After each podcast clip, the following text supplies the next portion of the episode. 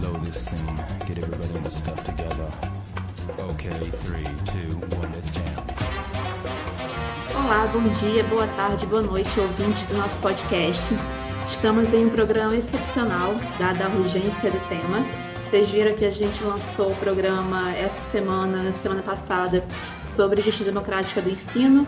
A gente lançou ele porque a nossa ideia é que ele seja uma continuação natural do programa anterior sobre militarização. E agora a gente está lançando esse aqui, dois programas excepcionais em março, porque essa é uma pauta urgente que a gente precisa de mobilização para já. Né? Para a gente falar dessa pauta urgente, importante educação, a gente tem a honra de ter aqui o Salomão Ximenes. Oi, Salomão. Oi, oi, bom dia, boa tarde, boa noite também. Obrigado pelo convite aí para esse, como você diz, né, um programa excepcional pela urgência e importância do tema que nós vamos tratar. Uhum. Então, se apresente aí para a gente, por favor, Salomão.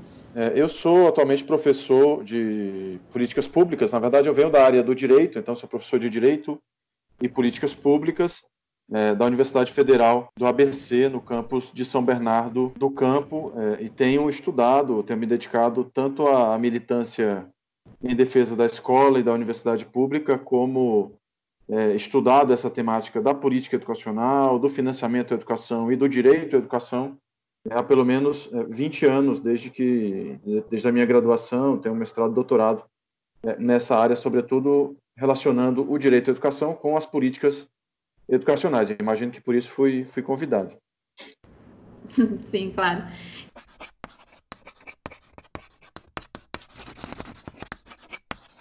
É, então, a nossa pauta, né, a gente precisa falar do Fundeb, né? E começando bem do início, é uma questão muitas vezes complicada, né? Porque às vezes tem um linguajar técnico e vários detalhes, legislação, enfim. A gente que faz licenciatura aprende um básico na faculdade e já é difícil um pouco de acompanhar, né? Porque tem muita licenciatura que a gente pega essa discussão mais no final do curso e especialmente hoje em dia para se manter atualizado no que a legislação fala sobre educação é bem complicado, né? E agora financiamento, tem um, a gente tem um cenário de várias reformas, muitas PECs, etc.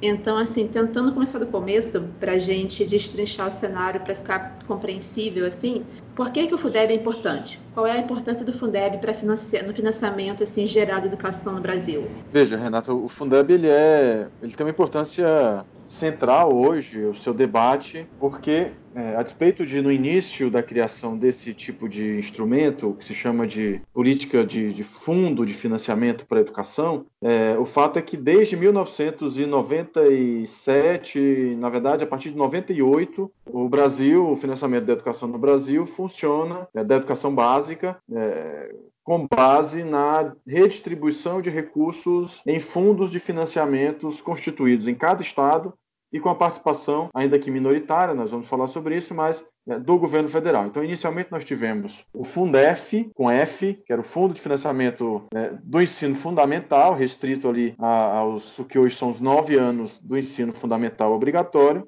É, na época, inclusive, não contemplava né, sequer a educação de jovens e adultos, era somente o que se chama de ensino fundamental regular para crianças e adolescentes. E em 2006, este Fundef ele é substituído pelo Fundeb. E o Fundeb, com B, é, vai é, ser ampliado para toda a educação básica, da creche ao ensino médio, passando por todas as modalidades, educação técnico-profissional, educação de adultos, educação, é, enfim, educação especial inclusiva. Então, ele tem uma importância que eu diria de duas grandes ordens. A primeira delas é que, de fato, ela é o Fundeb, o Fundeb ele é a continuidade é, de uma política de financiamento e de redistribuição de recursos no país, portanto, com, com mais de 20 anos de, de funcionamento, com méritos, ou seja, com vantagens, com avanços que se constituiu nesse processo e com algumas limitações que a gente vai poder conversar um pouco também aqui no programa. Além disso, o outro aspecto é que, é, como ele é essa política de mais de 20 anos, que foi ampliado para toda a educação básica, todos os municípios e estados, o financiamento passa pelo Fundeb, ele tem uma importância estrutural é, no financiamento. Então, imaginar este financiamento sem o Fundeb hoje é praticamente impossível. É, ele já virou uma política de longo prazo, né? Ele é uma questão estabelecida.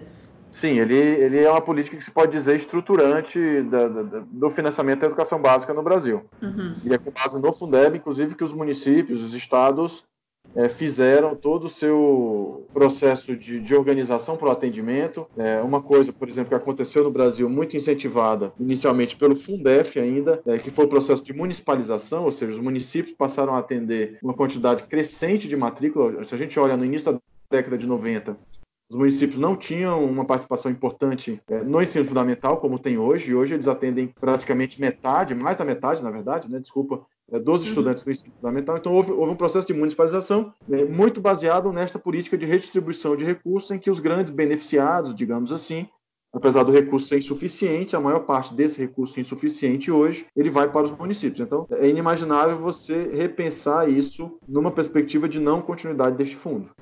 Em termos de município, é, corrija-me se eu não estiver lembrando certo, mas a LDB ela fala que preferencialmente os municípios eles vão falar de, vão tratar de educação infantil e creches, né, e primeira parte do fundamental, e aí os estados pegam o ensino médio principalmente, né? Então existe é assim, essa é a importância do Fundeb para os municípios, por exemplo.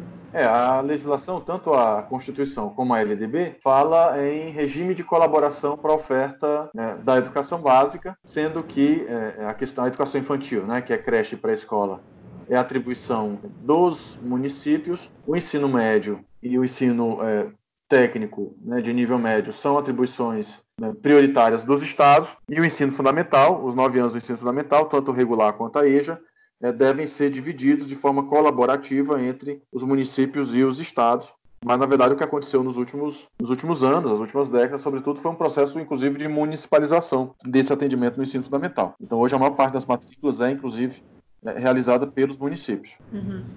Então, o Fundeb ele se tornou é, fundamental para que exista o direito à educação em todas as fases da educação, né? Essa é a importância.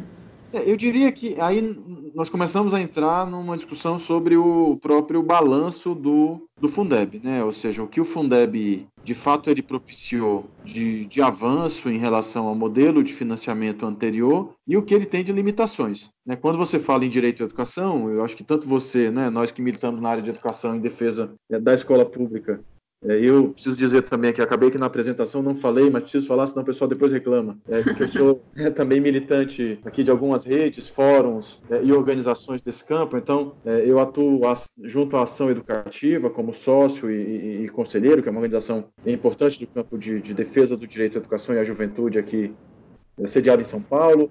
É, atuo, milito também na Rede Escola Pública e Universidade, que é uma articulação de professores e pesquisadores das universidades públicas de São Paulo, e também, é, só para ficar nessas três, na campanha nacional pelo direito à educação, e aí, no caso da campanha nacional, é, contribuindo e colaborando diretamente é, nessa reflexão sobre como aproveitar esse momento de debate do novo Fundeb para aprimorar este fundo no sentido de realização do direito à educação.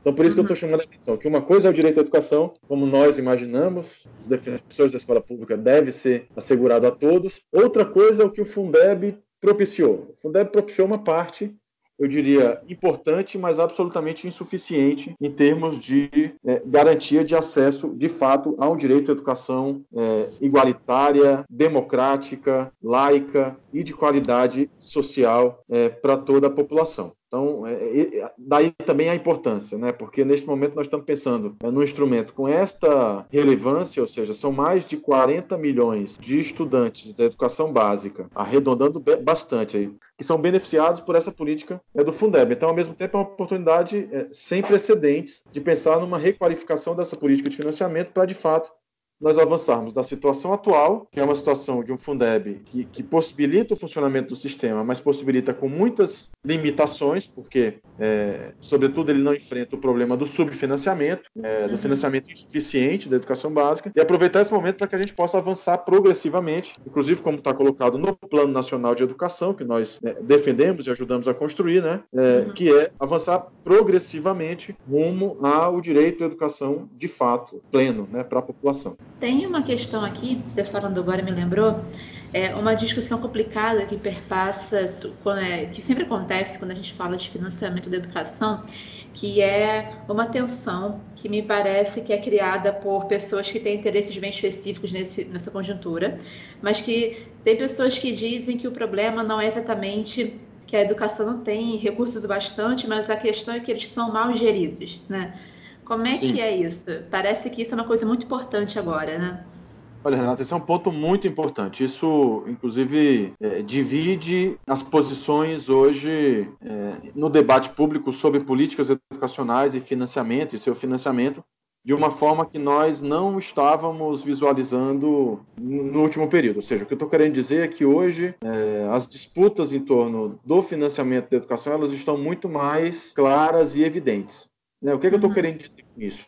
É, nós tivemos, sobretudo na década de 90, o governo Fernando Henrique Cardoso, quando é criado o Fundef, e aqui eu preciso fazer um pouco de dessa remissão tá, para o Fundef, porque eu acho que isso é, ajuda a entender o dilema do, do, do, do presente. Assim, é, quando o Fundef foi criado, o que vigorava no âmbito do governo federal era, sobretudo, né, essa ideia que você menciona, né? Ou seja, eu, eu chamo, na verdade, é, para a gente usar aqui a ideologia do escola sem partido também, né? Existe a ideologia é, do financiamento suficiente da educação brasileira, podemos dizer assim, sobre se os recursos atualmente investidos em educação são suficientes, em que medida é, o problema é um problema de gestão, como se defende. É, esse discurso ele é mais ou menos o mesmo discurso que se veiculava na época da criação do Fundef no governo Fernando Henrique, e é em função disso que, que o Fundef, naquela época, ele é criado com um pressuposto. Ou seja, basicamente, o que o Fundef fazia era redistribuir os recursos dos estados para os municípios, com base é, no valor mínimo por aluno definido é, nacionalmente como o valor médio de cada estado. Inclusive, é, no Fundef há uma denúncia grave nas organizações do campo educacional, que foi o descumprimento do governo federal da sua obrigação de ajudar e de complementar os recursos do fundo. O governo federal chegou, para que você tenha uma ideia, a investir menos de 1% do total que era investido pelos estados e municípios no Fundef. E aí, na época, uhum. inclusive, dizia que o, o, o Fundef tinha sido é, uma fraude, que o governo federal tinha feito carnaval com o chapéu alheio, e, de fato, esta era a imagem. O que ele uhum. dizia que tinha criado um fundo é, federal de financiamento, quando, na verdade, 99% do recurso era dos estados e municípios. Então, você não tinha recurso novo. Era basicamente uhum. os estados e municípios já tinham. O Fundeb, ele, quando ele é criado em 2006, no governo Lula, ele rompe é, com esta lógica, e muito em função é, das mobilizações dos setores populares, das organizações do campo educacional. É importante lembrar, por exemplo, que o Fundeb ele obriga que o governo federal entre com um acréscimo de 10% do total dos recursos que são investidos no Fundeb pelos estados e municípios, por todos os estados e municípios do Brasil. Parece pouco, 10%, né? E de fato é. Esta é a briga que nós temos atualmente.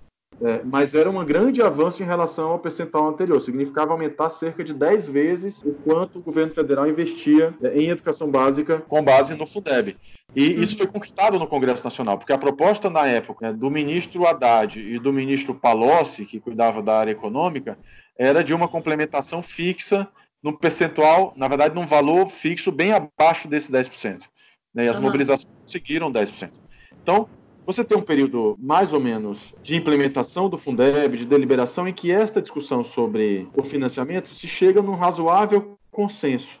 Né? Mesmo as organizações, digamos, do campo empresarial, tipo Todos pela Educação, né? entram numa lógica de, de defesa, ainda que num percentual mais baixo, mas da necessidade de mais recursos para a educação. Né? Ou seja, você tem uma certa concordância com o fato que nós precisamos aprimorar a gestão da educação é, democratizar essa gestão, e aqui já é o campo mais popular que defende a democratização, mas que também precisa de mais recursos. E é nesse contexto que é aprovado o Plano Nacional de Educação é, em 2014. É, o Plano Nacional de Educação ele representa, na minha visão, o, o, ápice dessa construção, muito em função das mobilizações dos setores populares, da sociedade civil, da campanha pelo direito à educação, é, no sentido de, em seguidas conferências de educação, inclusive, é, em diálogo com o governo, em pressão com o governo e Congresso Nacional, é, uma afirmação de que a educação básica e a educação pública no Brasil precisam é, tanto avançar em termos de aprimoramento da sua gestão, qualidade da sua gestão, e também a necessidade de uma elevação significativa do investimento em educação pública, daí a meta 20 do Plano Nacional de Educação, que vai estabelecer é, a, ideia de progressivamente se chegar a pelo menos 7% do PIB é, em educação em 2019, coisa que não foi alcançada, evidentemente, no, no atual contexto, e 10% ao final da década, que seria 2024. Então, o PNL é este ápice.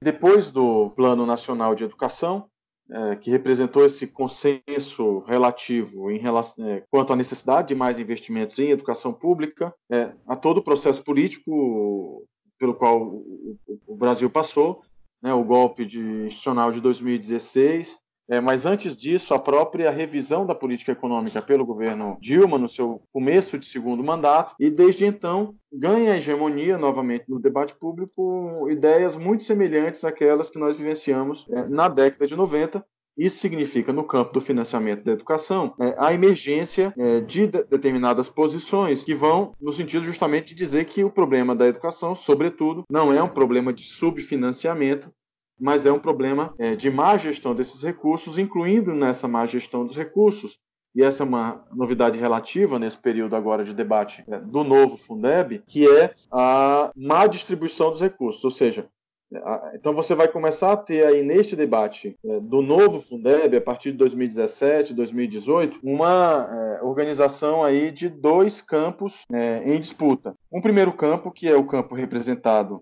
sobretudo pela campanha nacional pelo direito à educação e pelas organizações que, que atuam em defesa da escola pública e da qualidade da educação pública, portanto, de mais investimentos, que vai justamente defender a agenda do Plano Nacional de Educação e a ideia de que o Fundeb é um instrumento de financiamento mais potente que nós temos, que, em sendo aprimorado, pode ser utilizado para cumprir aquelas metas do Plano Nacional de Educação, inclusive a meta de criação do custo aluno qualidade inicial e do custo aluno qualidade, ou seja, a ideia de você ter como base do financiamento da educação é, básica é, não a mera distribuição de recursos hoje existente, mas um parâmetro é, de qualidade com igualdade baseado em insumos educacionais, conforme determina a própria LDB e o custo aluno qualidade é, inicial. Então você tem este campo que vê no Fundeb esta possibilidade de é, elevação do dispêndio do gasto global por estudante no Brasil de superação progressiva da nossa histórica situação de subfinanciamento da educação, que inclusive é uma situação de subfinanciamento que aparece em todos os relatórios é, internacionais, relatórios do Unicef, da OCDE,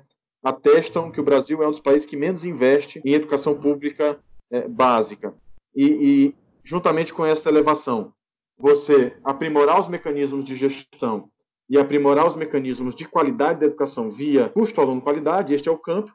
E, do outro lado, você vai ter, é, portanto, a emergência de um outro campo que vem inclusive com um discurso bastante sinuoso, bastante enganoso, no sentido de defender maior equidade, maior igualdade, uma melhor distribuição dos recursos, mas que na prática o que está dizendo, para bom entendedor, é, para quem tem conseguido acompanhar esse debate, que este campo está dizendo é que não precisa de tantos recursos novos assim, que os recursos hoje aplicados em educação pública básica são praticamente suficientes, que o problema que nós temos é um problema de gestão e de má distribuição desses recursos e que, na verdade, esses atores passam a defender é, no Congresso Nacional, por exemplo, mecanismos que, é, ao invés de obrigar o governo federal, a União Federal, né, a entrar com mais recursos no Fundeb, como nós defendemos, eles vão defender que, na verdade, a União não precisa entrar com tantos recursos assim, se o Fundeb obrigar uma redistribuição de recursos entre os municípios é, e entre os estados e os municípios, de forma, inclusive, a que municípios hoje, que são entendidos como municípios ricos,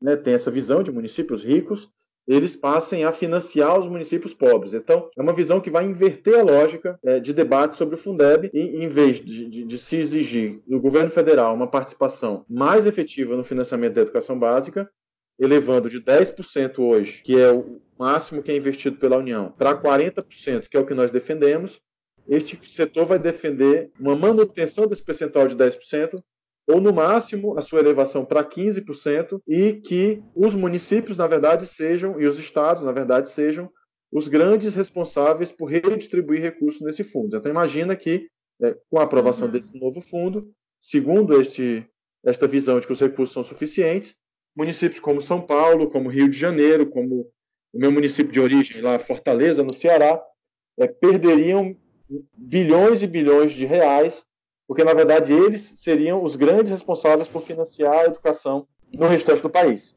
ao invés da União Federal. Então, é, é, esse é o ponto em que nós nos encontramos hoje.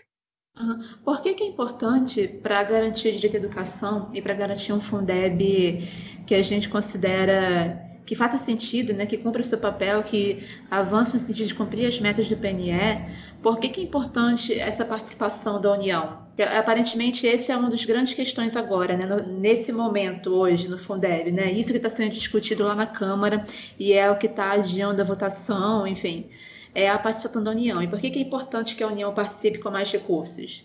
O debate sobre o, a criação do novo Fundeb tem pelo menos três grandes eixos importantes que vão dividir este campo é, dos defensores da escola pública, dos movimentos em defesa da escola pública, dos movimentos é, mais empresariais, como Todos pela Educação e seus parceiros, que representam interesses mais privados e, de, e menos comprometidos com a elevação do gasto público em educação pública. Um, um dos eixos dessa discussão é justamente a necessidade, o reconhecimento da necessidade de elevar significativamente é, a participação da União Federal no financiamento da educação básica. O ponto aqui é o seguinte, Renata: o governo federal, a União Federal, fica com mais ou menos 60% de tudo que é arrecadado. E quando você olha para quanto o governo federal investe é, em educação, e aí olhando especificamente para a educação básica, a participação do governo federal no financiamento da educação básica é de menos de 20% do total que se gasta em educação básica. Então, existe aí, de fato, um desequilíbrio é, enorme em termos de potencial de arrecadação, potencial de redistribuição e o quanto o governo federal participa do financiamento da educação básica. Como eu disse, o Fundeb já representou, lá com a sua criação em 2006, um, um avanço no sentido de, de, aumentar um pouco essa participação do governo federal, mas o fato é que é, nós chegamos num, num, num, limite ainda inaceitável. Né? E qual é esse limite inaceitável? E aqui é importante abrir um parêntese para talvez explicar para os ouvintes um pouco mais é, detidamente é, e brevemente também como é que funciona né, o Fundeb. O Fundeb, ele, ele, na verdade, ele faz o que nós chamamos de uma é, subvinculação de receitas para a educação. Então, como é que é isso? A, a Constituição Federal já determina que os municípios e os estados têm que aplicar pelo menos 25% da receita é, de impostos e transferências em manutenção e desenvolvimento do ensino, né, em, em que a gente chama de MDE. E aí o que o Fundeb faz é destacar alguns dos principais impostos e transferências. É, por exemplo, está no Fundeb o mais importante imposto do país e, portanto, do Fundeb, que é o ICMS, que é o Imposto sobre Circulação de Mercadorias e Serviços, os fundos de participação do Estado, os estados, os fundos de participação dos municípios é, e outras receitas tributárias que são repassadas para esses é, entes federados. Em relação a essa receita específica, o Fundeb obriga que 20% dessa receita seja aplicada em educação básica e distribuída no âmbito do fundo. Portanto, um exemplo: é, o, o Estado do Rio de Janeiro teria que aplicar 25% do ICMS em manutenção e desenvolvimento do ensino. Desses 25%, 20% do ICMS, portanto 80% da receita vinculada para o ICMS deve ir para o Fundeb.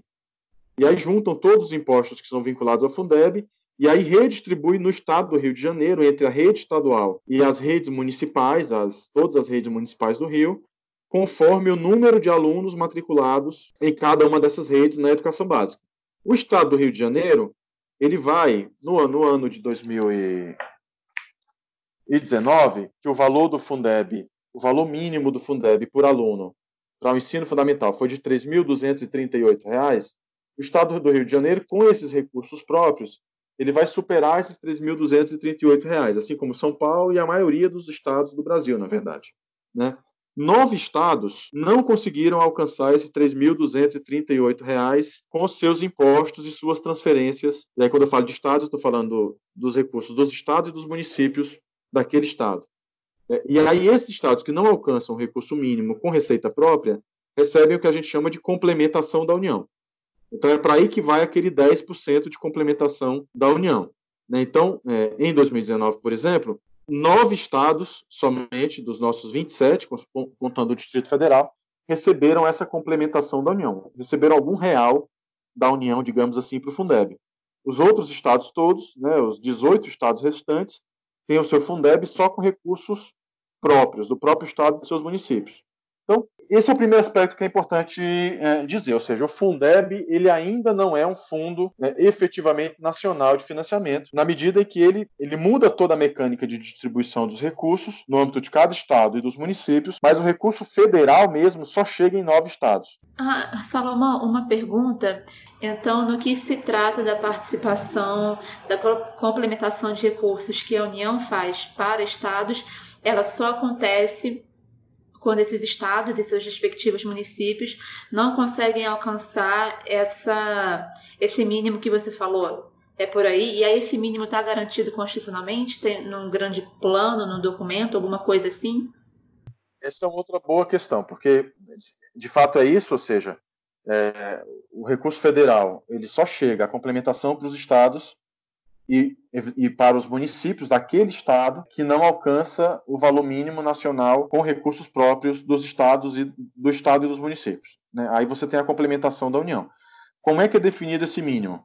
Essa é uma boa pergunta também, é fundamental neste momento. É, este mínimo ele é definido basicamente com uma conta aritmética, definida na lei do Fundeb e na sua regulamentação. É, ou seja, aqui você não tem nenhuma pergunta, Renata, sobre, por exemplo, é, aquela pergunta que o custo aluno qualidade inicial, defendi, defendido pela campanha nacional pelo direito à educação, faz, que é quanto seria necessário para assegurar uma educação com um padrão básico de qualidade. Não é isso que é levado em conta na definição do mínimo do Fundeb. O Fundeb basicamente faz uma conta aritmética, soma todo o recurso vinculado ao fundo no âmbito nacional, numa conta mesmo, acrescenta o 10% e distribui isso, é, e aí chega no valor mínimo. Então é uma conta que, na verdade, ela já leva em conta que a União vai complementar com somente 10%, percebe? Ela é uma conta, se chama conta de chegada. Nós já sabemos o resultado final dessa conta. É que a União vai entrar com 10%. Então, com isso, o que acontece é o seguinte: os municípios, os estados e os municípios que pegam seus recursos próprios é, ficam com um valor muito distante do valor mínimo. Sei lá, o valor mínimo em 2019 foi, foi 3.200, né? Vamos arredondar, 3.240. É, alguns municípios lá do Pará, por exemplo, com recursos próprios, tiveram R$ 1.500. É, e aqui isso é importante também. Às vezes, os, os, ouvintes que têm filhos matriculados em escolas privadas de classe média ou de elite acham que nós estamos falando de mensalidade, que é mais ou menos isso que eles pagam, né? Na verdade, pagam mais do que isso para matricular seus filhos nas escolas privadas, 1.500, 2.000. No Fundeb, nós estamos falando de valor anual por aluno, tá? Então, é R$ 3.240 em 2019 como valor mínimo por ano. Aí tem que dividir isso aí por 12 meses ou 13 meses, como as escolas privadas fazem, né, para nós descobrirmos aí qual é, é, o valor, o valor mensal, né, mas de fato é um valor que não chega a é, é, 300 reais é, por mês, né, e aí a dificuldade que nós temos de pensar uma educação de qualidade, com igualdade, com equidade, com um valor tão baixo né, por aluno. Mas voltando para a tua pergunta, né, estava abrindo esse parênteses para deixar isso mais claro, o caso do município que, com recursos próprios, quando ele pega lá o FPM dele, os seus impostos vinculados ao Fundeb, o FPM é o Fundo de Participação dos Municípios, é, ele chega só a R$ 1.500 por aluno com o Fundeb. Ele vai receber uma complementação né, de mais. A, eu tenho que fazer conta ao vivo, isso sempre fica mais difícil aqui no meu caso, né, que venho do direito, não venho lá da, das matemáticas, mas vamos lá, a gente faz um esforço. É, R$ 1.740 de complementação ele vai receber. Essa complementação vem tanto com recursos do Estado, Estado, no caso aqui o Estado do Pará, como com uma complementação da União, porque o Estado do Pará também não chega nos R$ 3.240 com recursos próprios. Então, é, é assim que funciona. É, e aí é o que eu dizia, que em 2019, nove estados receberam complementação da União, mas na verdade, na verdade, se a gente for olhar os dados, é, três estados, sobretudo, Maranhão, Bahia e, e o próprio Pará, que eu mencionava, né, ficam com dois terços de toda a complementação da União, porque são os estados que têm menos valor é, por aluno com recursos próprios, é, porque tem tanto, tem uma, tanto tem uma arrecadação relativamente baixa, como são estados que têm muita matrícula, tem muito estudante. Então, eles acabam tendo uma complementação maior. Então, feita essa explicação, assim, de fato, é, eu até peço perdão assim, pela generalidade dos dados, mas é, é, que de fato é, uma, é um assunto que não é simples de ser explicado tão rapidamente, mas a gente acho que deu para ficar claro. Então, o ponto é o seguinte: aqui, com a complementação da União hoje, é, esta complementação chega em poucos estados, relativamente, em poucos municípios, e ela assegura um valor mínimo por aluno absolutamente insuficiente para a garantia é, de um padrão mínimo de qualidade, como determina a própria Constituição Federal, então, o que a Campanha Nacional pelo Direito à Educação vai mostrar nos seus estudos, juntamente com a Fineduca, que é a Associação de Pesquisadores em Financiamento da Educação, é que você precisaria ampliar, por exemplo, o estudo da Fineduca de 2016 e 2017, agora não sei dizer, mostra que você precisaria ter pelo menos mais 1% do PIB investido no Fundeb atual, para que este Fundeb ele pudesse alcançar o custo aluno qualidade inicial, que está no PNE, que é aquele custo aluno de qualidade que garantiria condições básicas de funcionamento de todas as escolas do país. E uma coisa que a gente não pode esquecer, é que são os alunos que estão fora da rede de ensino. Né? Então, garantiria também a inclusão de todas as crianças, é, 50% na creche, como prevê o PNE, todas na pré-escola, no ensino fundamental, no ensino médio. Portanto, precisaria aumentar 1% do PIB é, no próprio Fundeb para que esse valor de 3.240 fosse elevado para o custo aluno qualidade inicial. Então esse é um aspecto. O valor ele é insuficiente para o cumprimento do mínimo, mínimo, mínimo, mínimo necessário para assegurar uma educação em condições de qualidade em todo o Brasil. E outro problema é, atual, fruto desse desenho, é que é, ele diminuiu as desigualdades entre os estados e os municípios, se a gente compara com o Fundef lá atrás, mas ele cristalizou essas desigualdades, ou seja, ele perpetua essas desigualdades. Então, o valor mínimo por aluno no estado do Pará, por exemplo, é quase a metade do valor mínimo por aluno no estado do Rio de Janeiro e de São Paulo, né, ou de São Paulo. Então, e a gente sabe que o estado do Rio de Janeiro e São Paulo não estão lá também com recursos exatamente sobrando para garantir de uma educação de qualidade. Então, minha dúvida, eu não entendi muito bem como é que, quer dizer, eu quero confirmar se eu entendi como é que funciona esse, isso que ele perpetua essas desigualdades. É porque então essa complementação que o Fundeb faz ao Maranhão, que você deu como exemplo, né, que tem acontecido, mesmo com a participação da União, como ela não é grande como deveria ser, então os alunos do Maranhão nunca chegam àquele mínimo, que já é um mínimo bem baixo, né, mas nem chegam a esse mínimo como os do Rio de Janeiro, por exemplo, chegam, e a gente sabe que aqui a situação também não está boa, né? É isso? Então, justamente esse é o efeito da insuficiência da complementação da União. É, a complementação da União faz com que o valor do Maranhão ou do Pará, como eu falava, chegue nos R$ 3.238. Sem essa complementação, o valor seria de R$ 2.000, de R$ 1.800, né? É, seria muito abaixo do mínimo nacional, porque esses estados eles não têm recurso próprio suficiente para alcançar esse mínimo nacional. Agora, como eu dizia, o Fundeb ele não faz a redistribuição de recursos entre os estados. Né? Ou seja, não existe, esse é um outro ponto importante de ser esclarecido.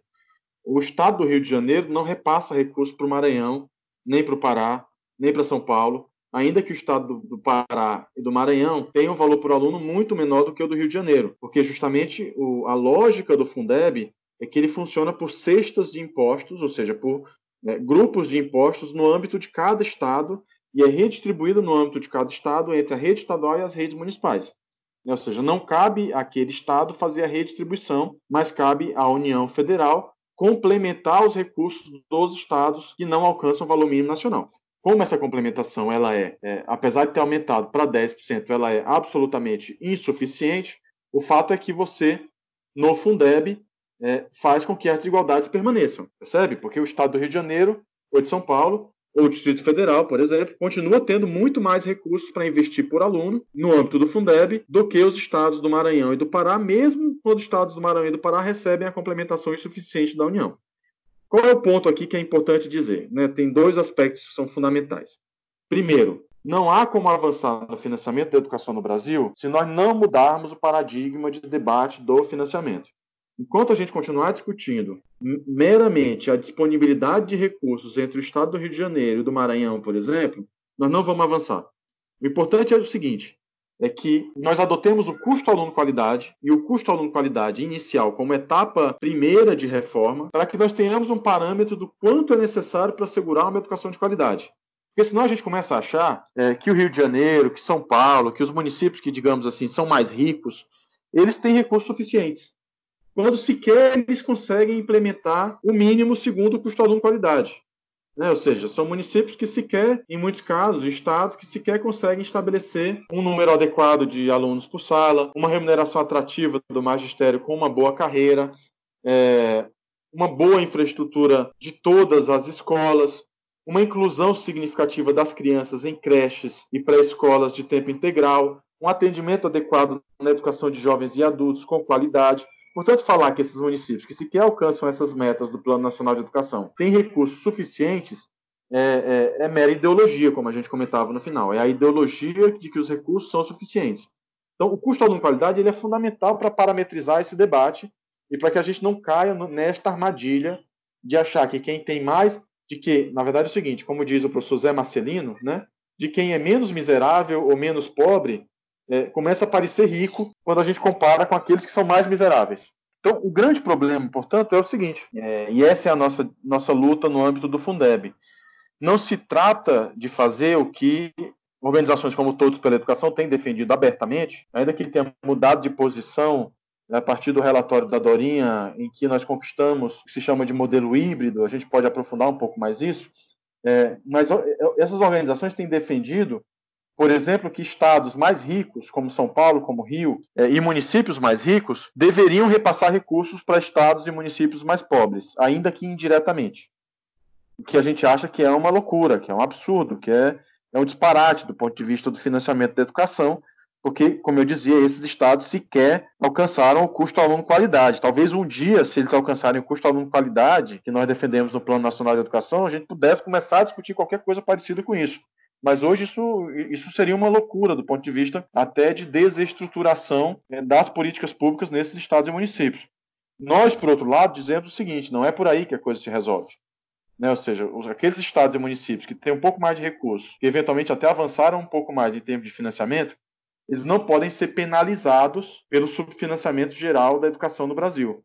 O problema da educação no Brasil, diferentemente do que defendem os setores empresariais, porque tem, inclusive, interesses aqui relacionados ao modelo econômico que está em implantação no Brasil, de ultraliberalismo, de corte de gastos, eles querem dizer que o grande problema não é da falta de dinheiro, é que esse recurso ele é mal distribuído entre os estados e municípios. Nós dizemos o seguinte: não, o, o grande problema da educação básica no Brasil sempre foi e continua sendo, apesar dos avanços pequenos que nós tivemos nas últimas décadas, sempre foi o problema do subfinanciamento, do financiamento insuficiente. Então, a forma de enfrentar esse financiamento insuficiente é fazer com que o governo federal participe de uma forma solidária no financiamento da educação básica. Não faz sentido o governo federal entrar com só 10% do Fundeb, quando ele arrecada 60% da receita tributária do país. Então, o que a gente defende é que o governo federal entre com pelo menos 40% desse financiamento, o que significaria que nós teríamos um Fundeb mais ou menos equilibrado no sentido tripartite, né? ou seja, que mais ou menos um terço desse Fundeb, novo Fundeb, seria recurso federal, um terço desse novo Fundeb seria recurso que viria dos municípios e um terço desses Fundeb seria recurso dos estados. Então nós teríamos um sistema, inclusive tripartite, mais justo em termos é, de federalismo. E com esses 40% de complementação, segundo as simulações que nós fizemos na campanha pelo direito à educação, a Fineduca também, é, fez com 40% de complementação, a gente consegue dar um primeiro passo, Renato. Assim, não significa que nós vamos é, resolver o problema do subfinanciamento da educação no Brasil, mas a gente consegue dar um primeiro passo, que é implementar o custo aluno qualidade inicial que o Plano Nacional de Educação dizia que a gente tinha que ter implementado em 2016 e que não foi implementado. A gente alcança o custo aluno qualidade inicial é, quando se chegar a 40%. É um passo, o primeiro passo inicial para que a gente comece a pensar é, num financiamento atrelado é, à, à qualidade é, da educação. Salomão, é, uma coisa que acho importante a gente explicar, né, você explicar, né, claro, é, nas minhas leituras, né, no que eu acompanho do debate, parece que o CAC é muito importante para a gente pela grande vitória que foi, que é, pela grande vitória que foi a militância do campo educacional de conseguir inserir isso no PNE de 2014, mas também a, é, a vitória política no sentido de que o nosso campo, né, a campanha aí liderando e está fazendo um papel importantíssimo, conseguiu produzir esse parâmetro, que é uma criação do nosso campo, e que serve realmente para fazer, para a gente disputar as políticas públicas, é, sugerindo parâmetro e uma forma de fazer as nossas políticas baseadas em evidências, etc. Por que, que eu estou falando isso?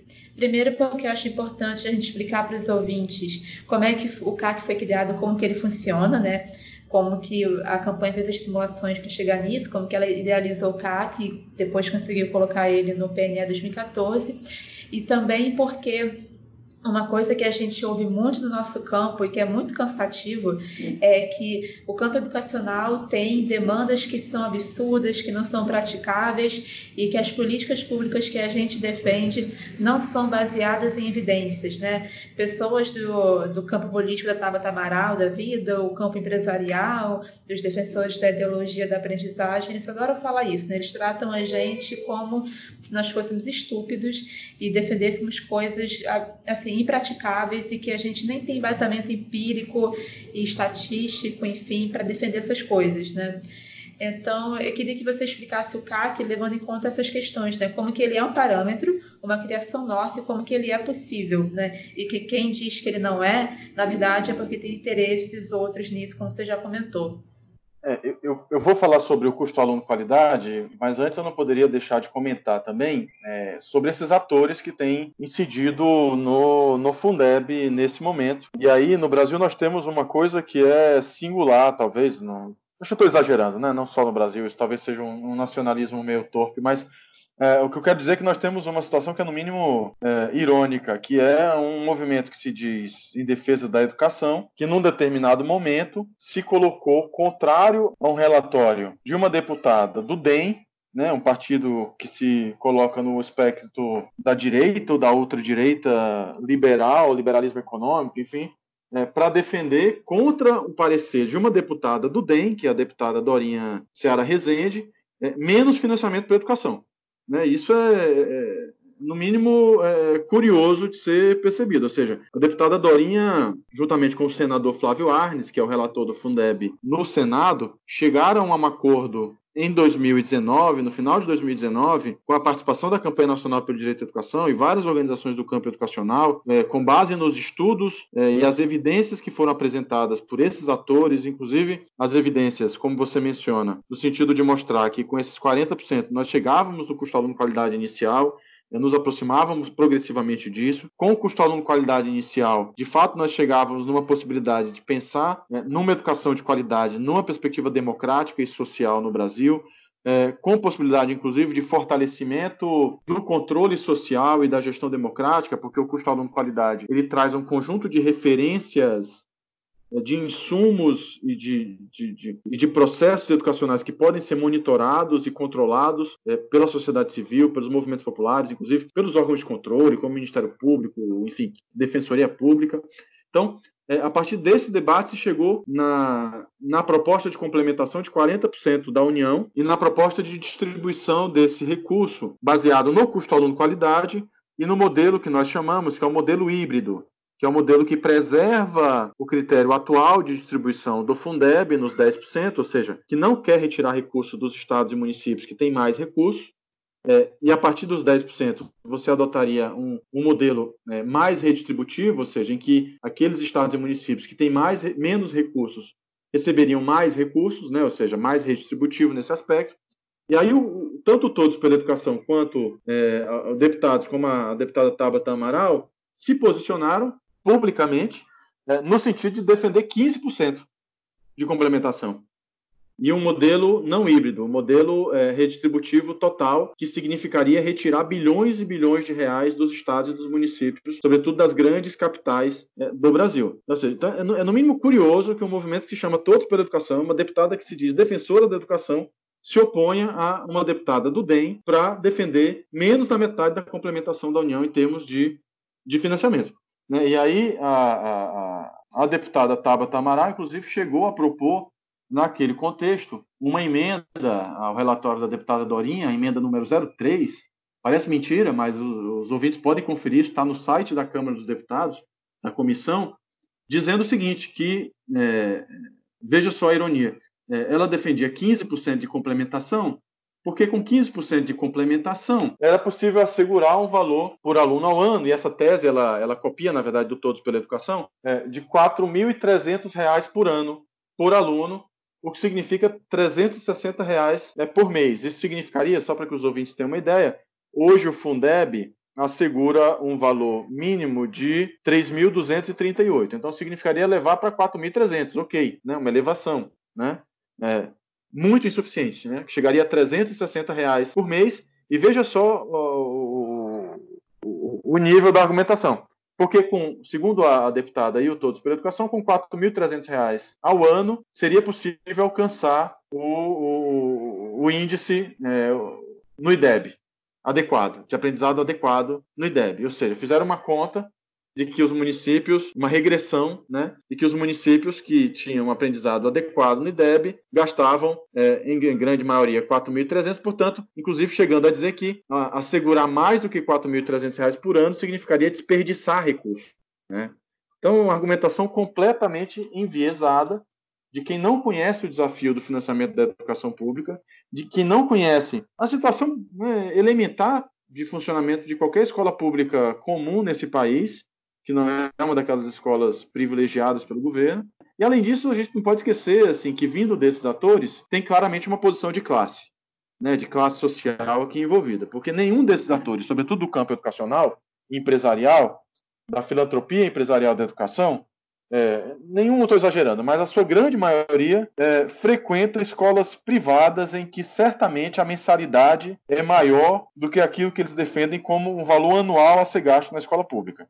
Então, se é desse tipo de evidência que nós estamos falando, né, o que fica evidente aqui é que o compromisso desses atores com as reformas econômicas ultraneoliberais que querem impedir qualquer tipo de redistribuição pela via da educação e das políticas sociais faz com que eles argumentem qualquer coisa para justamente usar a sua influência no campo educacional para ocupar o debate do campo educacional, inclusive falando em nome dos movimentos da educação, dourando a pílula né, dizendo que estão defendendo maior igualdade, maior equidade, a escola pública, quando na verdade o que eles estão defendendo no fundo, no fundo, é que o modelo atual de subfinanciamento da educação pública seja é, eternizado no país, né? Porque é disso que se trata. O Fundeb é, ele vai ser transformado nesta emenda constitucional, se tudo for aprovado, evidentemente, este ano, no Fundeb permanente. E se você coloca como máximo de complementação da União 15%, significa que nós estamos eternizando, pelo menos para efeito de emenda constitucional, a situação crítica de subfinanciamento da educação no Brasil, ainda que você tenha uma pequena melhora, essa pequena melhora ela não vai ser capaz de assegurar o custo aluno qualidade inicial, o mínimo, mínimo, mínimo, como eu dizia, ela não vai ser capaz de assegurar o fim das desigualdades entre as próprias redes públicas de ensino com garantia do custo aluno qualidade, e ela não vai ser capaz de assegurar é, a segregação social, racial e de classe que existe no Brasil é, entre as escolas públicas comuns e as escolas de elite que são frequentadas por esses defensores da escola pública, esses que se dizem defensores da escola pública. Então, é, eu acho que esse é um aspecto muito importante que você que você retoma, porque é, essas evidências que são trazidas para o debate, elas são evidências, como qualquer pesquisa científica, nós sabemos muito bem, né? Nós precisamos, na condição de pesquisadores, de militantes, de quem debate neste campo, explicitar quais são os pressupostos de justiça social, de justiça educacional, de modelo de Estado. Certamente essa turma não está falando de Estado social, estou falando de outro tipo de Estado, Estado neoliberal, Estado é, sem direitos sociais. Por outro lado, nós temos a campanha e os movimentos sociais em defesa da escola pública, que tem defendido é, o fortalecimento do direito à educação como um direito social, à escola pública como uma escola que tem que ser uma escola de qualidade, inclusive é, que deve ser universalizada para todas as classes sociais, né? isso, isso vai exigir que ela alcance pelo menos o custo aluno qualidade. E aí eu vou falar um pouco é, sobre o custo aluno qualidade. É, o custo aluno qualidade ele é de fato uma grande sacada, digamos assim, do ponto de vista metodológico, uh, que foi aprimorado pela Campanha Nacional pelo Direito à Educação, em seguidos estudos. Uh, eu lembro, eu participei das primeiras reuniões e oficinas em que foi apresentada a primeira metodologia de cálculo do custo aluno-qualidade pela Campanha Nacional pelo Direito à Educação em, 2000 e, em 2001, 2002. Então, é, é uma metodologia de estimativa de recursos necessários para o financiamento da educação que vem sendo discutida é, no Brasil há cerca de 40 anos e pela Campanha Nacional pelo Direito à Educação há pelo menos, é, mais ou menos, na verdade, 20 anos. E o que é que o custo aluno qualidade é, ele propõe? Né? Basicamente, ele, no, no seu conceito, ele propõe uma ideia muito simples que é uma inversão né, da lógica da pergunta básica sobre financiamento. Hoje nós temos o sistema todo de financiamento funciona com base na seguinte pergunta: nós temos 25% de impostos obrigatoriamente a serem, serem gastos em educação, mais o salário de educação nos municípios e nos estados, na União. Nós dividimos isso pelo número de alunos matriculados e esse é o valor que nós vamos ter para gastar por aluno. Né? Até esse momento, ninguém perguntou né, se este valor em cada estado, em cada município, era suficiente para assegurar é, uma educação de qualidade na educação básica e na educação superior. O custo de qualidade ele vai propor a seguinte pergunta: quanto é que é necessário para assegurar o padrão mínimo de qualidade do ensino determinado na Constituição? Ponto de interrogação. Esta é a, é a pergunta. A partir dessa pergunta, é, o que nós fizemos, e a campanha liderou este processo, é, o professor Zé Marcelino de Rezende Pinto, a Denise Carreira, o Daniel Cara, são pessoas é, centrais nesse. Mais recentemente, o Tiago, é, professor da, da, da Federal de Goiás, se debruçaram sobre esta pergunta no sentido de estabelecer o que a LDB determina, que é que a qualidade deve estar relacionada aos insumos elementares para o funcionamento da educação. Daí, quais são esses insumos?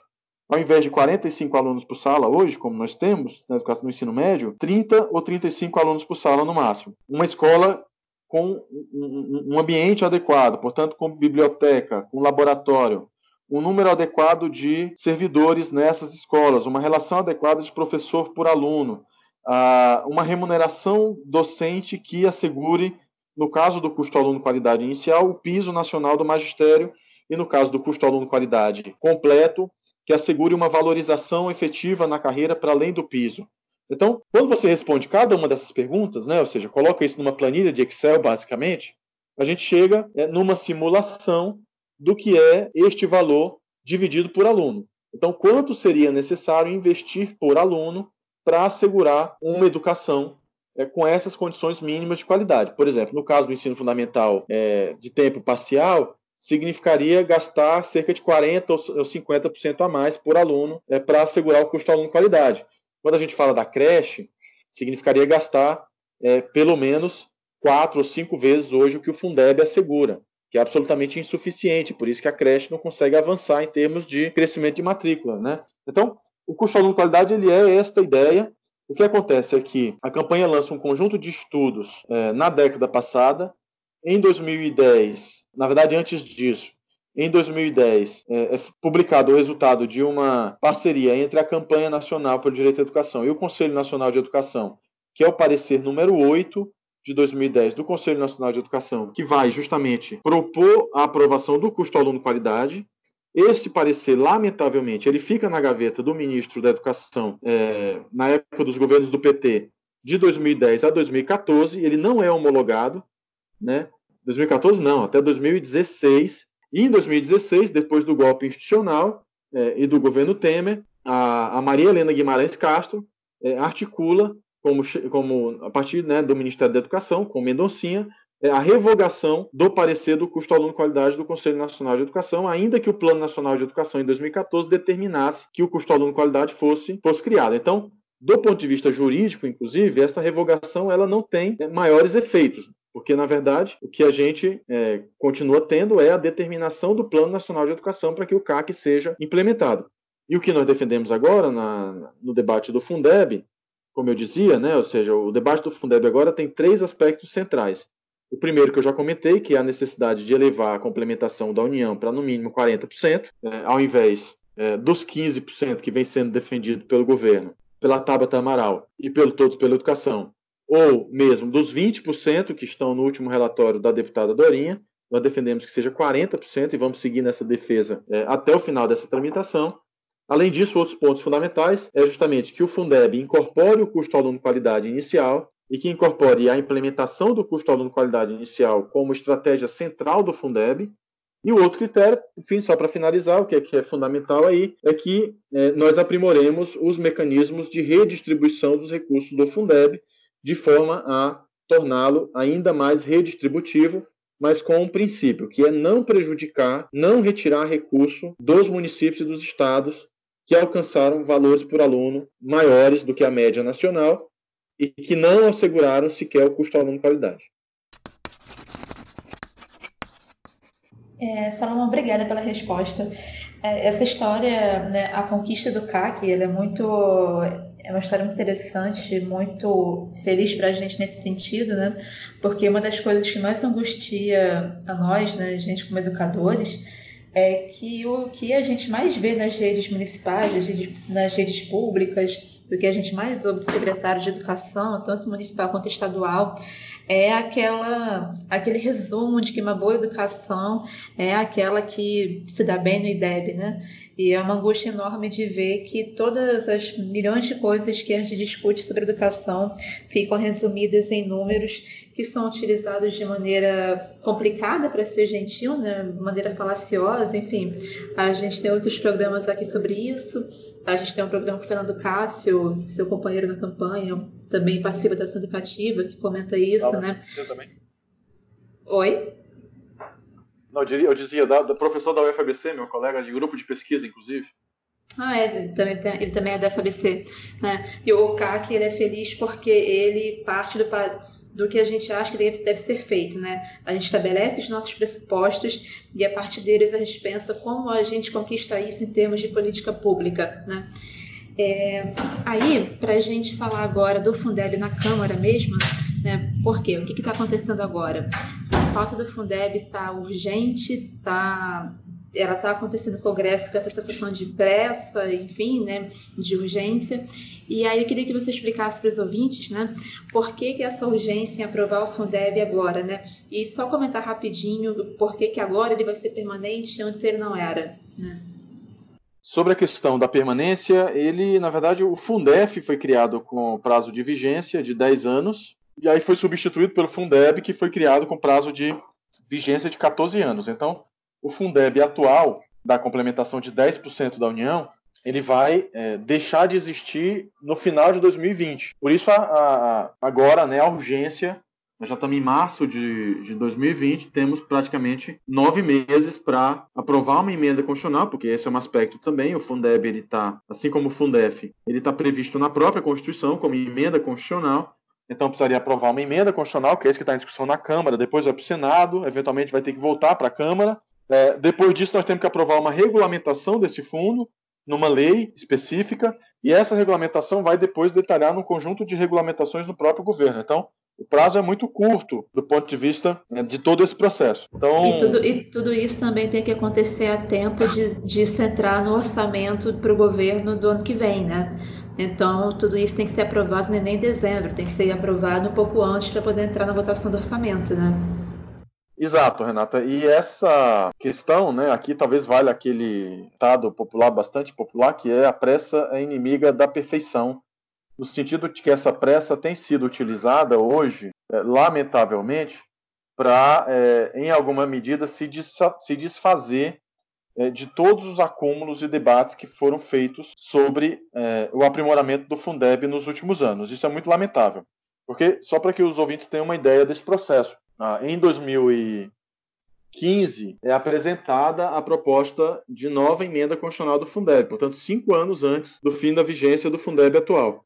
E é essa proposta que encabeça os debates hoje, a PEC 15 de 2015. Né? Então, de 2015 para cá, sobretudo de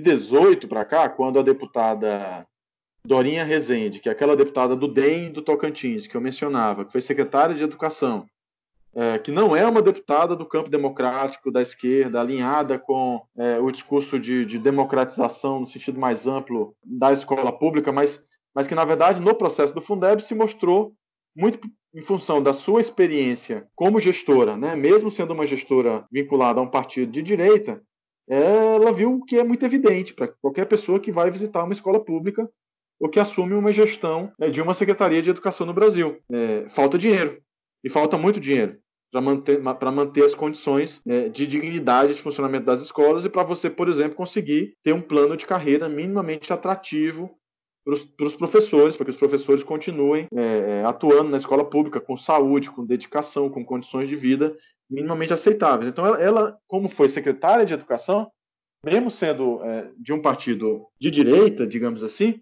ela é, encampou neste processo de 2018 até 2020 é, várias das demandas muito é, pertinentes é, que foram levadas no sentido de justamente é, defender uma maior justiça federativa no Fundeb, com uma maior participação da União, do governo federal. Ela encampou o custo aluno qualidade, percebendo isso que você comenta, né? ou seja, o, custo aluno qualidade, além de assegurar numa perspectiva é, mais é, eficiente e transparente mais recursos para a escola pública, ele permite que o próprio gestor e a comunidade consiga identificar é, onde estão as ausências, as falhas em termos de, de, investimento e possa atuar para corrigir essas ausências e monitorar, é, inclusive, os resultados da educação numa perspectiva muito mais ampla do que essa perspectiva da ideologia da aprendizagem em torno dos índices do SAEB e das avaliações de desempenho em testes, né? ou seja, o CAC ele está muito articulado à nossa defesa de um sistema nacional de avaliação da educação básica que leve em conta outros indicadores, não só a aprendizagem é, mensurada, mas leve em conta a infraestrutura das escolas, é, a valorização, a inclusão das pessoas com deficiência, por exemplo, né? Está é, muito articulado a isso. E a, e a Dorinha, ela em alguma medida percebeu esta agenda e foi uma aliada nesta construção, é, sobretudo em 2018, 2019, o relatório da deputada Dorinha do final do ano passado, é, que é um relatório prévio que é colocado para discussão, por exemplo, incorpora o custo aluno qualidade, incorpora a complementação da União de 40% e um modelo híbrido. Né? O problema é que é, este relatório sofre uma oposição, como eu comentava, fortíssima é, dos setores empresariais que atuam na educação, sobretudo os bancos e as empresas que têm aí as as suas assessorias educacionais, os seus institutos, as suas fundações, é, o Todos pela Educação, os deputados que representam este campo, como a deputada Tabata Amaral, mas não só, né, outros deputados que, inclusive, é, ingressaram recentemente no Congresso Nacional. É, e aí este movimento ele se encontra em interesses com os interesses mais diretamente é, do mercado financeiro de bloquear qualquer movimento do Congresso Nacional. E aqui o pessoal do mercado financeiro não tem nenhuma predileção específica é, quanto a, a, a cortar recursos da educação, sejamos justos com eles. Eles não querem cortar recursos da educação, eles querem cortar recursos de tudo, né, de todas as áreas sociais, da saúde, da educação, da previdência, do trabalho, dos direitos humanos em geral e aí, este grupo também vai atuar no sentido de conter o relatório da Dorinha. Né? Então, nós temos pelo menos é, três fases de tramitação do Fundeb já. Uma primeira fase inicial, uma segunda fase, que é a fase em que a deputada Dorinha vai produzir o relatório no final do ano passado, incorporando muitos avanços, no sentido de compatibilizar esse Fundeb ao PNE, inclusive, e no final do ano passado para cá, até o, novo relatório que foi disponibilizado agora no dia 3 de março de 2020, em que aí sim, como inclusive escrevi num texto que foi publicado recentemente é, no site da campanha, em várias outras é, plataformas aí, é, você tem, na verdade, nesta última fase, uma coisa que a gente pode chamar, na verdade, do relatório Rodrigo Maia. Não é mais um relatório da Dorinha somente, é o relatório do Rodrigo Maia. Né? Ou pelo menos o relatório da deputada Dorinha e do Rodrigo Maia.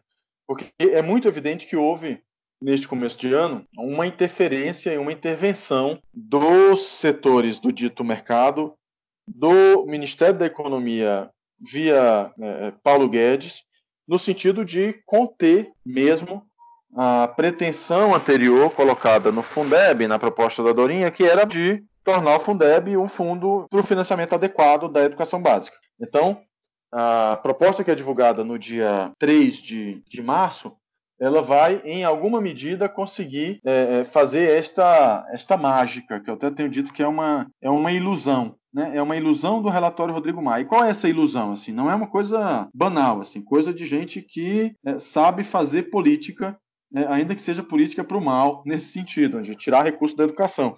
É, aparentemente, se está garantindo mais recursos para a educação básica, porque o relatório, ele relatório atualmente disponível, ele abandona a nossa defesa de 40%, corta isso para 20% de complementação da União ao novo Fundeb. Então, significaria, na prática, pareceria, né, na verdade, significar, essa é a ilusão, dobrar a complementação da União de 10% atual para 20% é, atual. Ou seja, ficaria muito distante dos nossos 40%, mas significaria uma elevação com alguma significância é, para efeito de financiamento.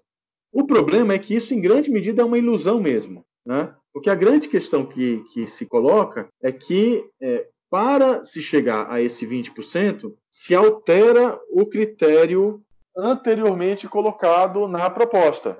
Então, a proposta anterior, anteriormente ela mantinha os critérios atuais do fundo. Ou seja, o recurso ele vinha basicamente é, de é, nova, novos gastos, nova destinação de recursos de impostos do governo federal para a complementação de 10%, só uma parcela pequena disso podia ser considerado naquela, naquele percentual de 18% que a União pode é, gastar em, em, que pode não, que a União é obrigada a gastar em manutenção e desenvolvimento do ensino.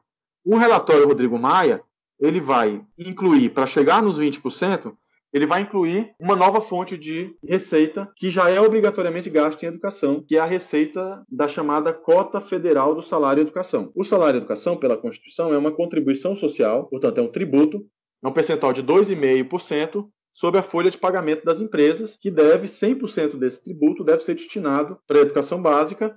É, o que acontece é que 60% desse tributo é distribuído para os estados e para os municípios, conforme o número de matrículas nos estados e nos municípios, e 40% dessa receita fica com o governo federal, é, sendo que é, uma parte importante disso é, é, o recurso que vai, inclusive, financiar o Fundo Nacional de Desenvolvimento da Educação, o FNDE, e os programas suplementares, o transporte escolar, o Programa Nacional de Alimentação Escolar, o Dinheiro Direto na Escola, enfim, programas do governo federal para a educação básica. Então, a, a mágica que o Rodrigo Maia propõe é em vez de direcionar esse recurso da cota federal, 40% do recurso do salário de educação, para os programas já existentes, que já é obrigado a gastar na educação básica, esse recurso iria para dentro do Fundeb. Então, na verdade, você colocaria esse recurso no Fundeb, o que significaria retirar este recurso daqueles programas e do FNDE. Né? Então, no limite, você não teria nenhum recurso novo quanto a esse recurso do salário educação né, no âmbito dessa elevação da complementação da União. A Fineduca fez uma estimativa, é, a Associação de Pesquisadores em Financiamento, enfim, que eu participo também, sou sócio, que se você incluir toda a cota federal do salário educação, que hoje já é obrigatoriamente gasto em educação básica, dentro do Fundeb, aquela complementação que seria de 20%, na verdade seria de 15%. 5% seriam ilusórios, né? Ou seja, 5% na verdade seria o salário de educação que foi trazido para dentro do Fundeb. O agravante aí, Renato, é o seguinte: é que se isso for feito, significa que é, o governo federal estaria praticamente fechando as portas do FNDE, né, do Fundo Nacional de Desenvolvimento da Educação, o que é coerente com a emenda constitucional que está em debate no Congresso, que é a emenda a PEC dos fundos, a PEC 187, que quer acabar com um monte de fundos federais, e estaria também praticamente acabando com o financiamento federal aos programas de alimentação, transporte né, escolar e de assistência à saúde, sobretudo. Então, seria um, um, efeito trágico do ponto de vista de desmonte de programas de uma importância central é, na articulação federativa e no financiamento da educação básica. Também aqui nós não temos nenhuma novidade. Como eu também já escrevi num, num texto, a PEC 188 já propunha que esses recursos fossem repassados direto para os estados e municípios, extinguindo esses programas. Então, essa é a primeira ilusão, Renata. Na verdade, você teria no máximo uma complementação de 15% se você é, desconsidera o salário da educação. Só que, na verdade, essa complementação de 15%, isso que eu mostrei mais recentemente no, nesse, nesse, último artigo, é, é, esta última complementação de 15%, na verdade, pode ser menor ainda, porque a PEC depois da intervenção do Rodrigo Maia, ela permite, é, ela mantém o critério atual de contabilização dos recursos do Fundeb naquele gasto obrigatório que a União já tem que ter em educação. Então, 30% do, do que a União complementa para o Fundeb pode ser descontado do que ela é obrigada a gastar em educação. No caso, 18% do artigo 212 da Constituição. Isso dá mais ou menos 5,4 bilhões de reais, é, deu em 2019, que a União podia descontar do que ela já era obrigada a, a gastar, portanto, isso significa que ela não entra com dinheiro novo. No limite, nós estamos discutindo o seguinte: quanto é que vem de recurso novo para a educação básica? É, com a proposta do Rodrigo Maia, se mantém os 30%. Só que, como é 30% sobre uma complementação de 20% agora, isso significa que, em vez de 5,4 bilhões descontados, você poderia ter 10,8 bilhões descontados do que a União já é obrigada a gastar em educação. Então, significaria, na verdade, que os 15% de complementação seria muito menos. Né? Na verdade, você teria uma complementação, como a gente tem dito, uma complementação efetiva que seria muito parecida na prática, poderia ser muito parecida com a complementação atual é, de 10%, portanto, é uma ilusão. Né? nem o Paulo Guedes talvez sonhava com uma é, é, com um recuo tão grande no relatório a partir da intervenção do Rodrigo Maia, que nós sabemos é completamente alinhado com os interesses é, do mercado financeiro e do ultraneoliberalismo que tem impulsionado as reformas é, no Brasil. E só para completar esse raciocínio, se você permite que o recurso da complementação da União em vez de vir de novos recursos do governo federal, venha daquela cesta de recursos que ele já é obrigado a gastar em educação por força do artigo 212, isso significa, Renato, uma coisa muito trágica. Significa que, isso pouca gente tem, tem dito, acho importante destacar, significa que esse recurso vai ser tirado das universidades e dos institutos federais. Então você coloca o Fundeb para tirar dinheiro de quem já não tem, que são as universidades e os institutos federais que estão vivendo, como a gente sabe muito bem, né, nesse momento, talvez a maior crise na perspectiva da sua né, garantia de financiamento para os próximos anos. Então, a última proposta do Fundeb é uma proposta que retrocede praticamente todas as casinhas, né, para falar nesses termos assim mais infantis, né, do nosso jogo de tabuleiro, porque nós voltamos na prática a uma posição é, de praticamente defender que não é necessário levar a complementação da União para o Fundeb, é, se chega a 20%, mas é um 20% absolutamente ilusório quando a gente abre e vê de onde é que viria esse recurso. É um recurso que já está sendo destinado para a educação, portanto, na verdade, ele iria para o Fundeb, mas ele seria retirado da educação, é, sobretudo da educação básica. Isso significaria um retrocesso gigantesco é, no financiamento das políticas não contempladas no Fundeb.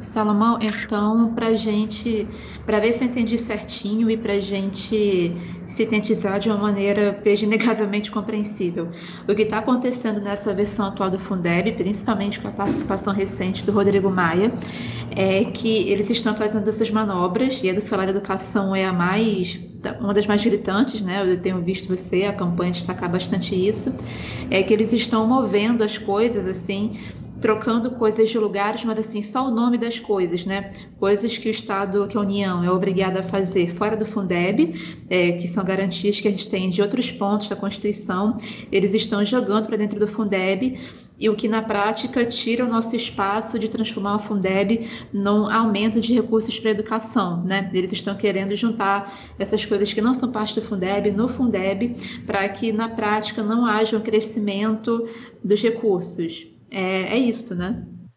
Sim, é isso, e, e, além de tudo é um debate é, desonesto, no sentido de que ele, ele alimenta essa ilusão, ele faz parecer, e certamente se o Fundeb for aprovado nos termos que o Rodrigo Maia e esses movimentos empresariais da educação têm defendido, a propaganda vai ser que aumentou o recurso para a educação, mas será uma propaganda em grande medida, é claro que aí vai depender muito da forma como vai ser implementada, né, mas da forma como está desenhado hoje, em grande medida, certamente uma propaganda enganosa em termos de, de, de, de aumento global de financiamento para a educação.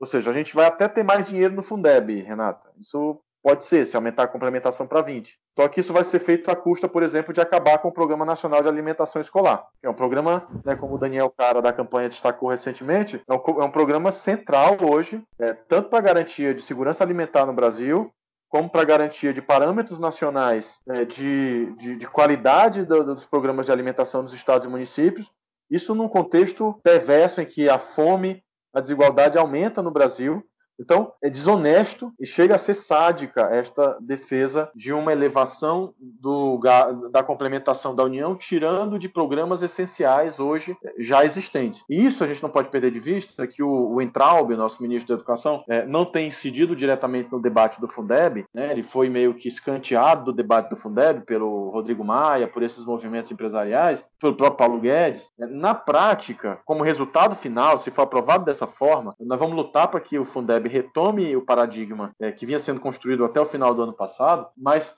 se for aprovado dessa forma, significa, inclusive, é, coincide com o que o Entraub tem defendido, que é o fim dos programas federais, a diminuição da participação do MEC no orçamento, no financiamento da educação básica.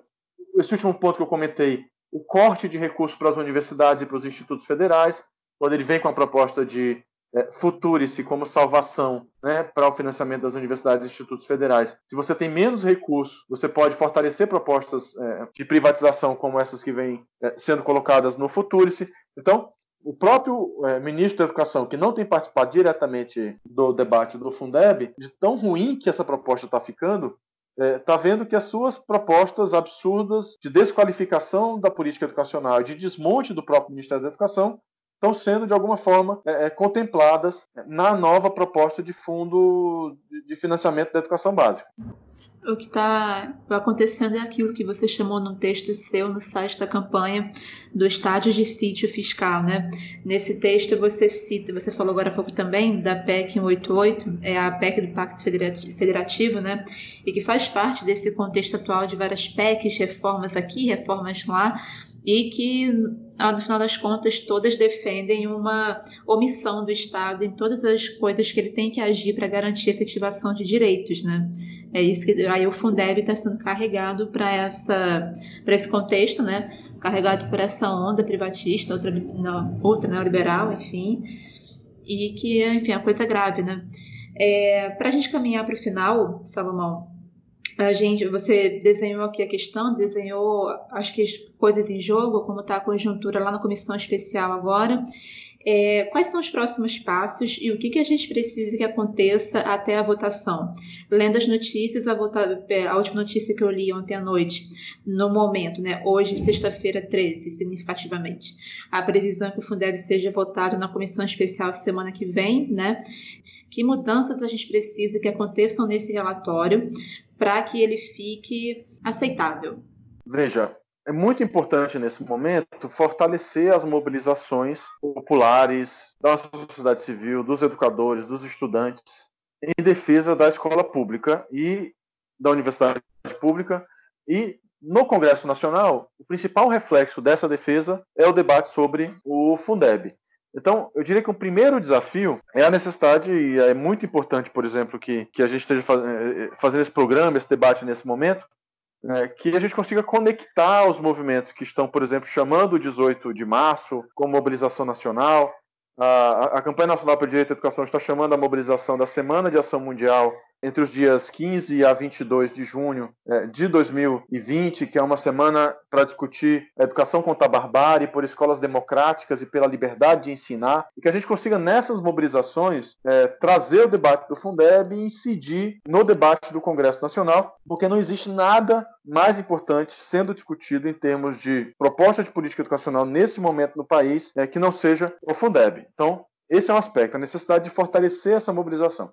Um outro aspecto é a necessidade de, nesta mobilização, retomar o que nós tínhamos construído no relatório é, anterior, divulgado pela deputada Dorinha, com a garantia de complementação da União, de no mínimo 40%, do custo aluno qualidade e uma distribuição é, justa e equitativa, de fato, é, desses recursos, baseado no critério do custo aluno qualidade é, inicial são é, aspectos muito importantes, ou seja, retomar esta construção que foi fruto de um debate de mais de quatro anos no Congresso Nacional e que, nesta etapa final, sofreu essa interferência, digamos assim, deste ultra neoliberalismo que está destruindo o Brasil, está destruindo o país e as políticas sociais. Então, é, esse é um outro aspecto. Um, por fim, assim, um terceiro ponto fundamental nessa para pensar esses próximos passos é, o Fundeb, ele, claro, vai para esta é, rodada final de debates e de votação na Câmara dos Deputados, agora, provavelmente neste mês de março ainda, esse é o compromisso que o próprio Rodrigo Maia assumiu lá de votar o Fundeb este mês. não está certo que sequer o projeto atual vai ser aprovado. Há, por exemplo, uma pressão significativa de, de outros de deputados do campo mais privatista, né, como é o deputado Tiago Mitraldi, o Marcelo Calero, aí o Marcelo Calero do Rio de Janeiro, Mitraldi de Minas, é, que, que quer inserir no Fundeb uma proposta que está na PEC 188 do Paulo Guedes, que é a proposta do novo Pacto Federativo, que é mudar o artigo 213 da Constituição para autorizar a, a compra de vagas é, em toda a educação básica, e não só no caso que a Constituição prevê, que é o caso de falta de vagas e casos emergenciais, eles querem, é, na verdade, transformar a compra de vagas em escolas privadas na regra e a oferta de vagas públicas a exceção.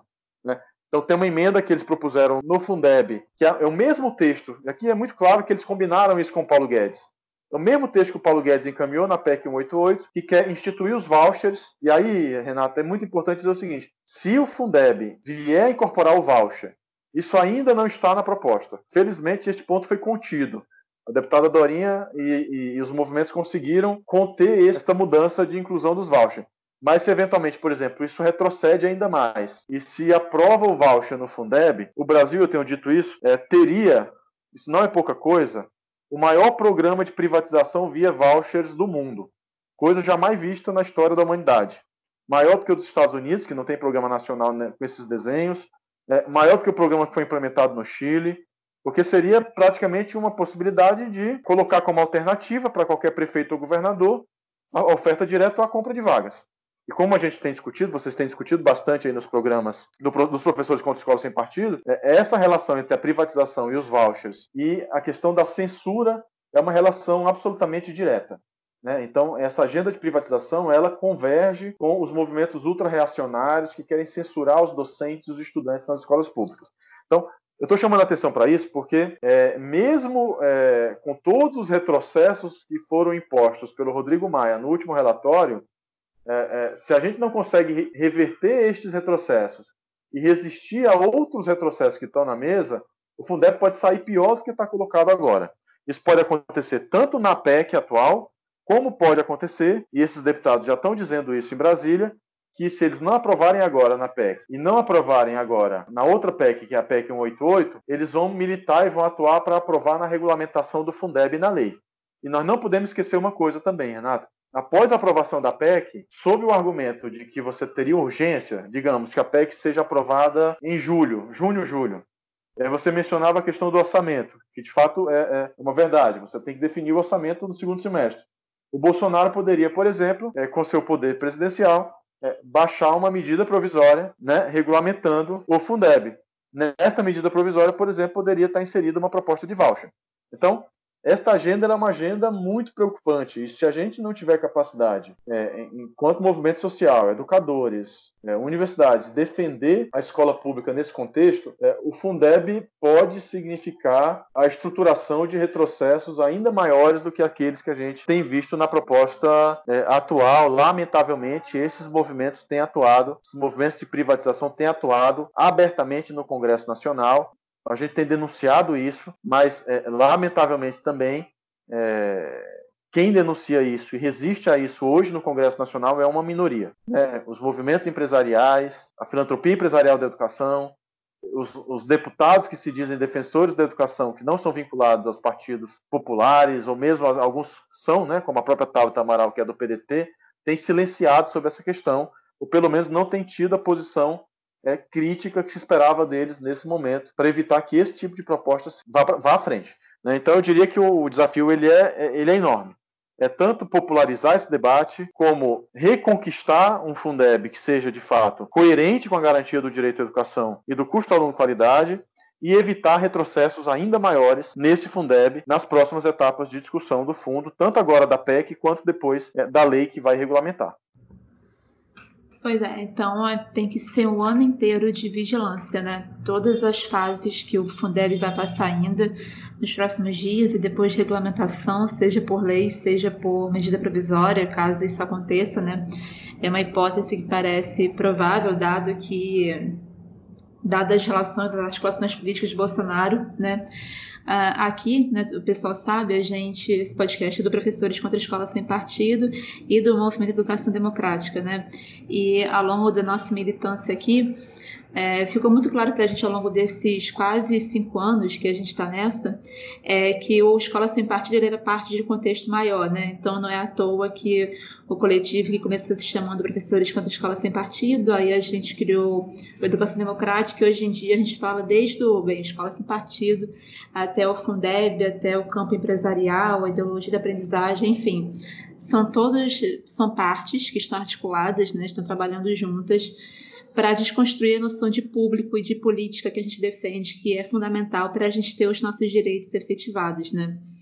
É, eu acho que a gente conseguiu passar pelos pontos principais dessa questão. Salomão, eu estou satisfeita, acho que isso vai servir muito para os ouvintes, né? Espero que essas, é, as explicações, as coisas que a gente citou, sirvam para embasar ações começando já, né? Que já tem começado e que comecem agora, e, enfim, você tem alguma colocação final, Salomão? Algumas palavras finais sobre o Fundeb, sobre a conjuntura?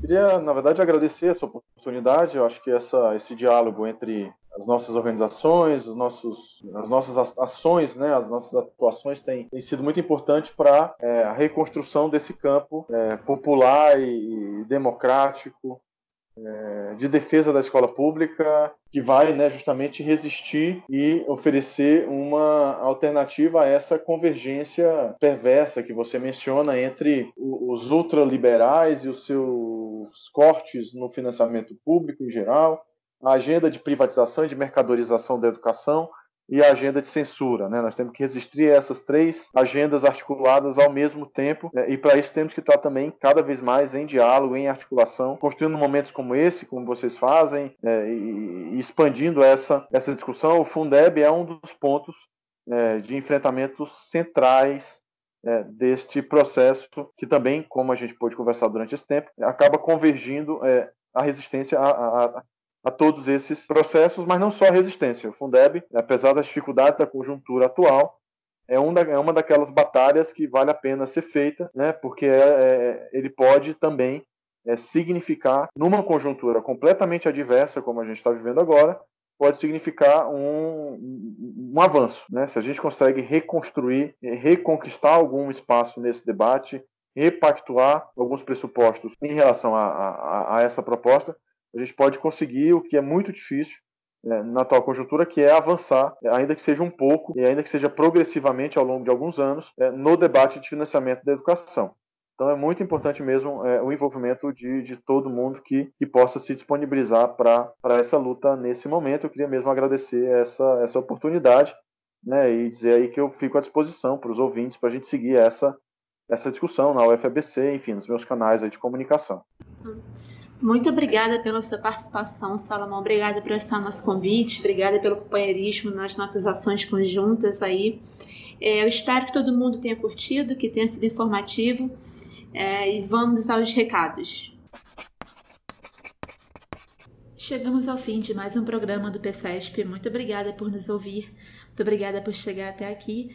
E agora os recadinhos de sempre. Lembrando que a gente está com, continua com a nossa benfeitoria, é benfeitoria.com.br profs contra o ESP. Vocês podem nos ajudar com a parte de 10 reais por mês. Essa grana que a gente recebe ajuda a gente a comprar equipamentos, atualizar equipamentos, a pagar passagem para a gente encontrar as pessoas que a gente convida. Como vocês sabem, a gente prioriza um conteúdo de qualidade, a gente sempre que possível, a gente chama é, especialistas no assunto, especialistas atualizados no tema, para que a gente possa fazer um programa de boa qualidade que sirva realmente com material de formação, de informação e de difusão das nossas pautas e de politização necessária né, para a gente definir estratégias e formas de ação no presente, né, que são muito necessárias.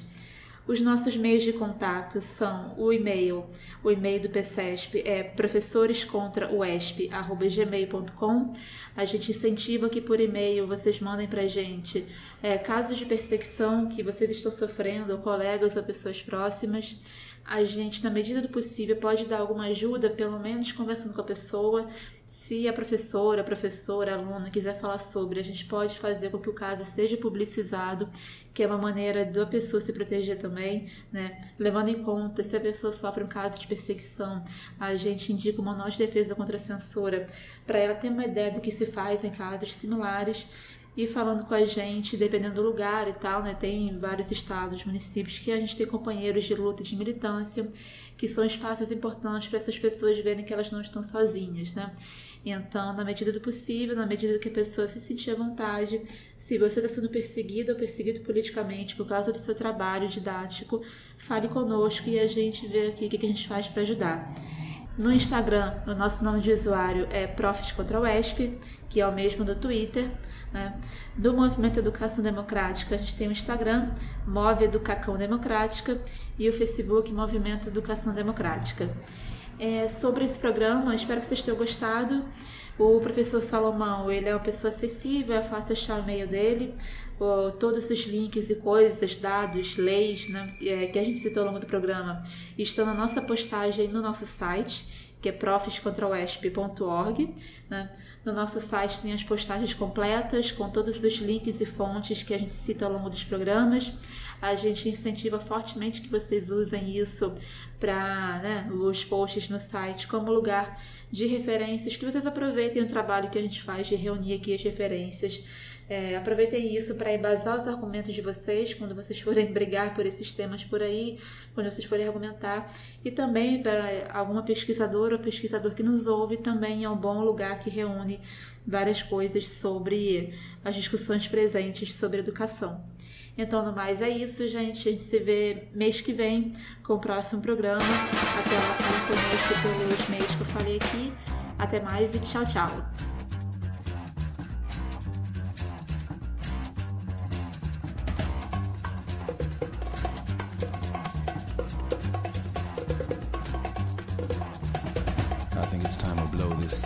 Get everybody in the stuff together. Okay, three, two, one, let's jam.